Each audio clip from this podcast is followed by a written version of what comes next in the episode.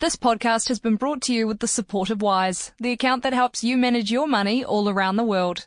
With a Wise account, you can send, spend, and receive in different currencies fast, all without hidden fees or exchange rate markups. Whether you're traveling through Asia, freelancing in France, or buying that dream property in Oz, Wise is the easy way to connect all your finances internationally. You can even send money home to mum in minutes. Join 16 million customers and learn how the Wise account could work for you by downloading the app or visiting wise.com.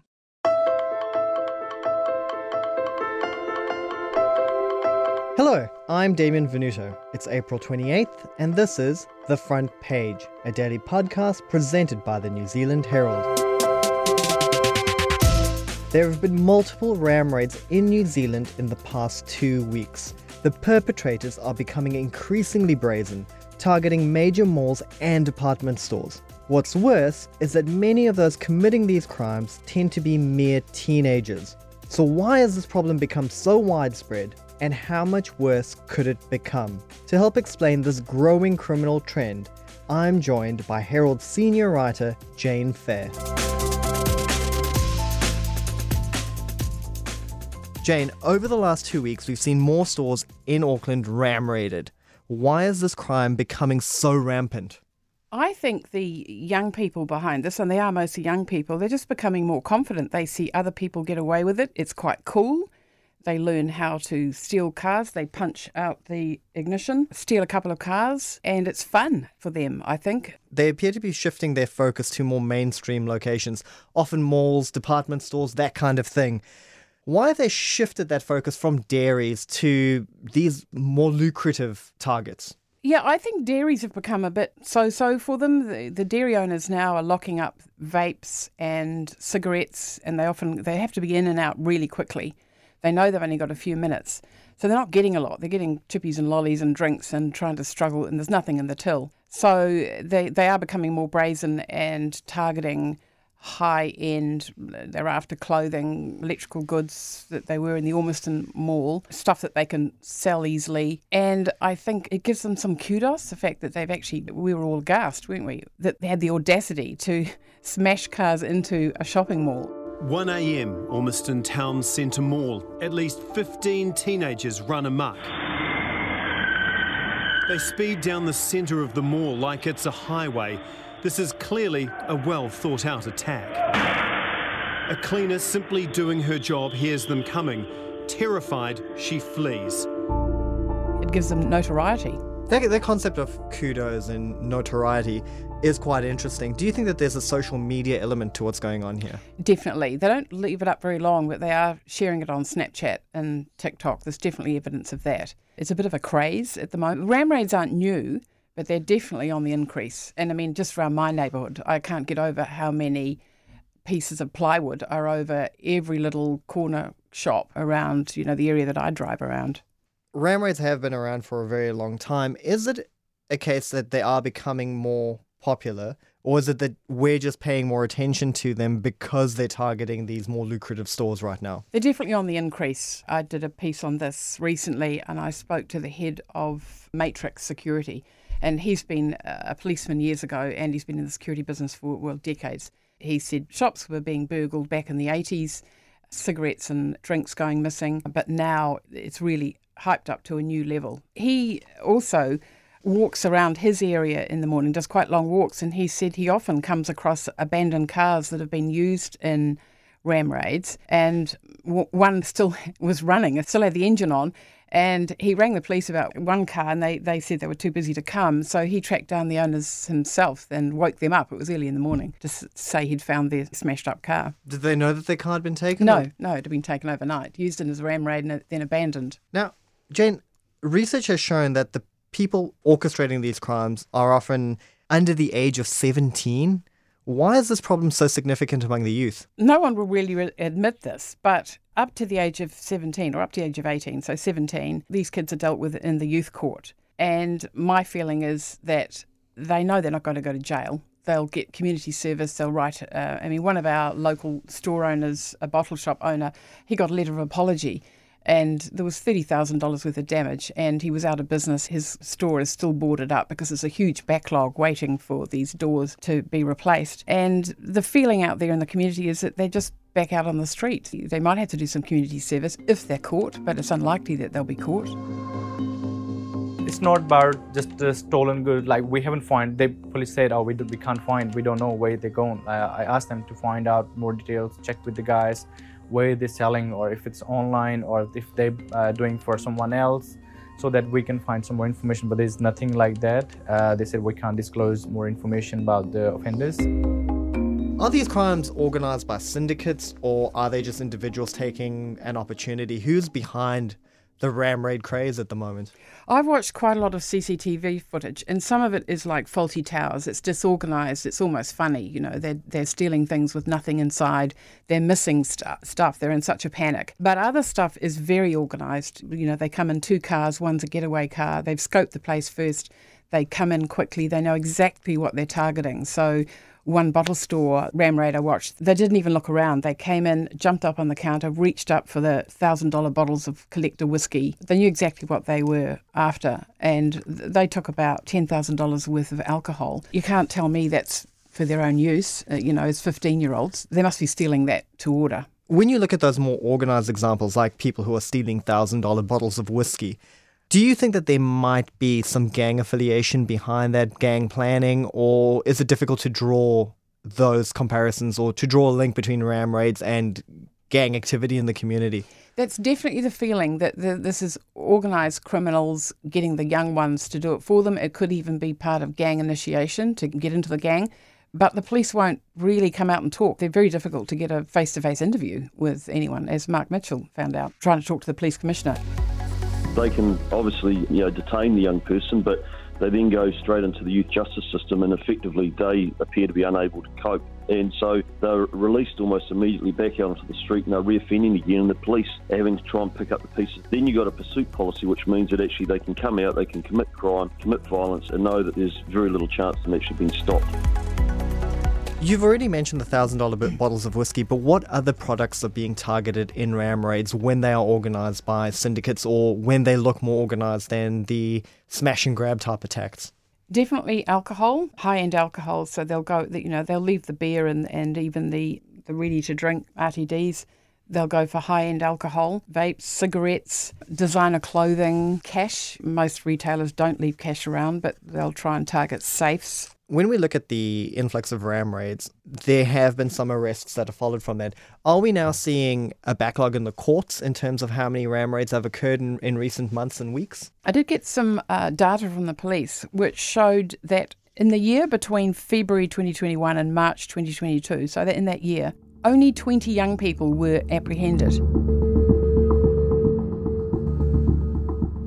So I don't think there's a backlog. I, I, think these kids they're wearing masks and they're wearing. When I look at the CC, they're quite clever. Often gloves. They're wearing plain clothing, pale grey hoodies and sweatpants and shoes. There's not much marking. They certainly don't go in wearing a spangly jacket that everybody will be able. to. So they're really hard. And on that CCTV footage, it's dark these kids are getting away with it. They're just not catch. That, that's pretty incredible. So, what steps are the police taking to try and catch the perpetrators? Are they just fighting a losing battle to some degree?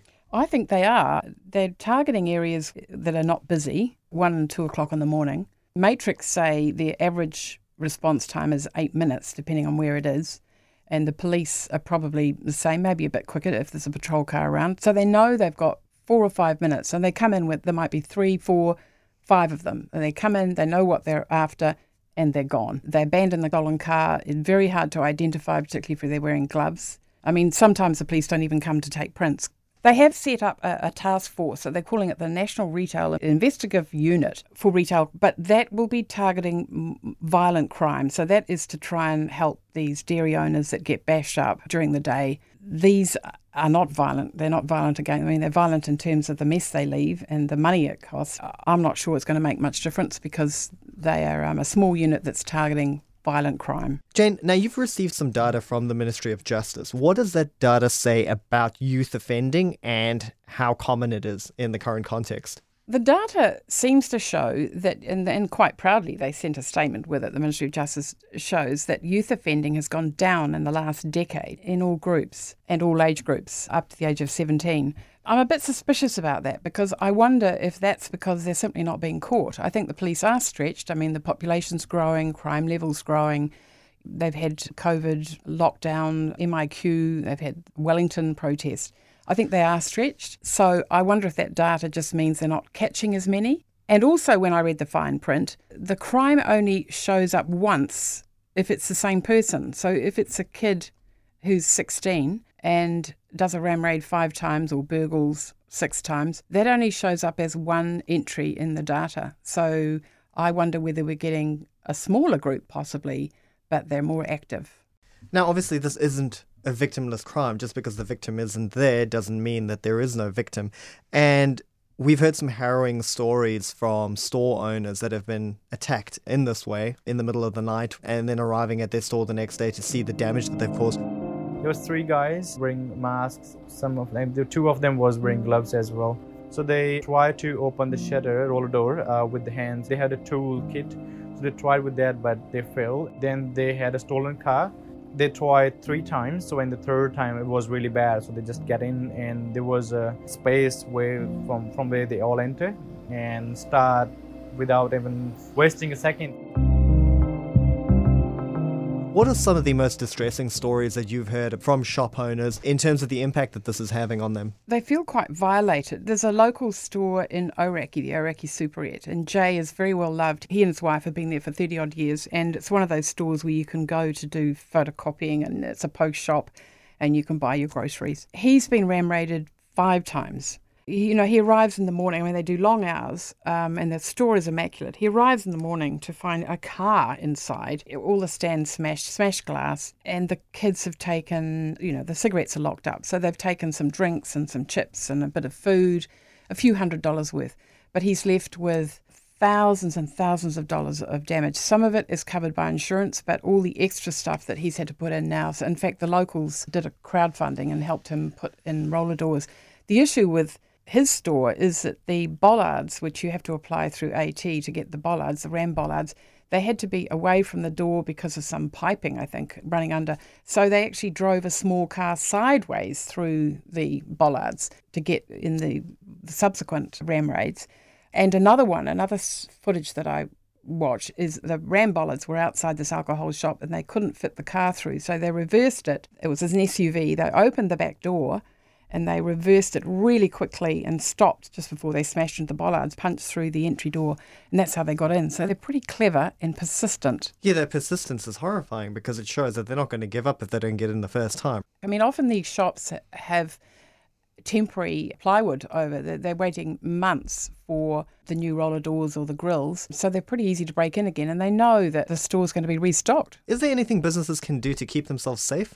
They spend a lot of money. Some of them are, are forming a, a, little bit like the old neighbourhood watch. They're they're forming business associations and getting together. They're um, actually starting to pay privately for security companies to patrol their areas, particularly if it's a quiet suburban area, not not on a busy main road.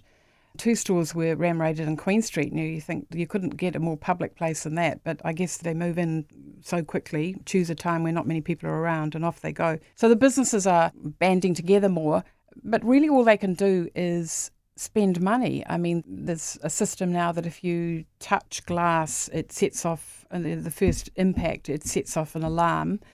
The alarm goes off more quickly than if just once they get inside. The idea is to slow them down. So they're putting in roller doors, grills, ram bollards, bolts across. But all that costs thousands and it's not covered by insurance. I mean, some of these stores are spending an extra thirty, forty thousand dollars to secure themselves, and they're just a retail bottle store or a retail dairy. Yeah, they don't have the money to spend on that under normal circumstances, and now this issue is basically making them fork out money out of their own pockets. Yeah, it's like a war zone, really, when they lock up at night. That sometimes they have three different layers of doors. Now, smash and grab style attacks have been around since the 1980s in different forms.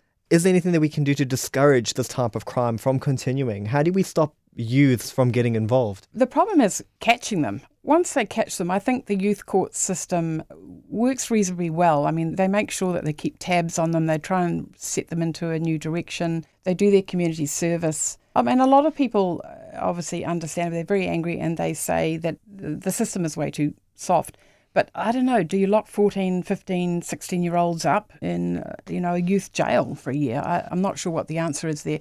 The issue is catching them really, because then they can be tucked into the system to make sure that their parents know, their caregivers know, their probation officer knows, or their youth aid officer knows, and that they can help them to choose a different path. I suspect that this is a craze and it's going to be hard to knock it on the head until the craze is over and then there'll be something else that they get up to. Jane, thanks so very much for joining us today. Appreciate your time. Pleasure. Thanks for listening to today's episode of The Front Page. You can read more about this and other stories in the New Zealand Herald, online at nzherald.co.nz, or tune in to news bulletins across the NZME network. With thanks to our producer and editor, Shaun D. Wilson, and executive producer, Ethan Sills. You can follow The Front Page on iHeartRadio or wherever you get your podcasts. And tune in tomorrow for another look behind the headlines.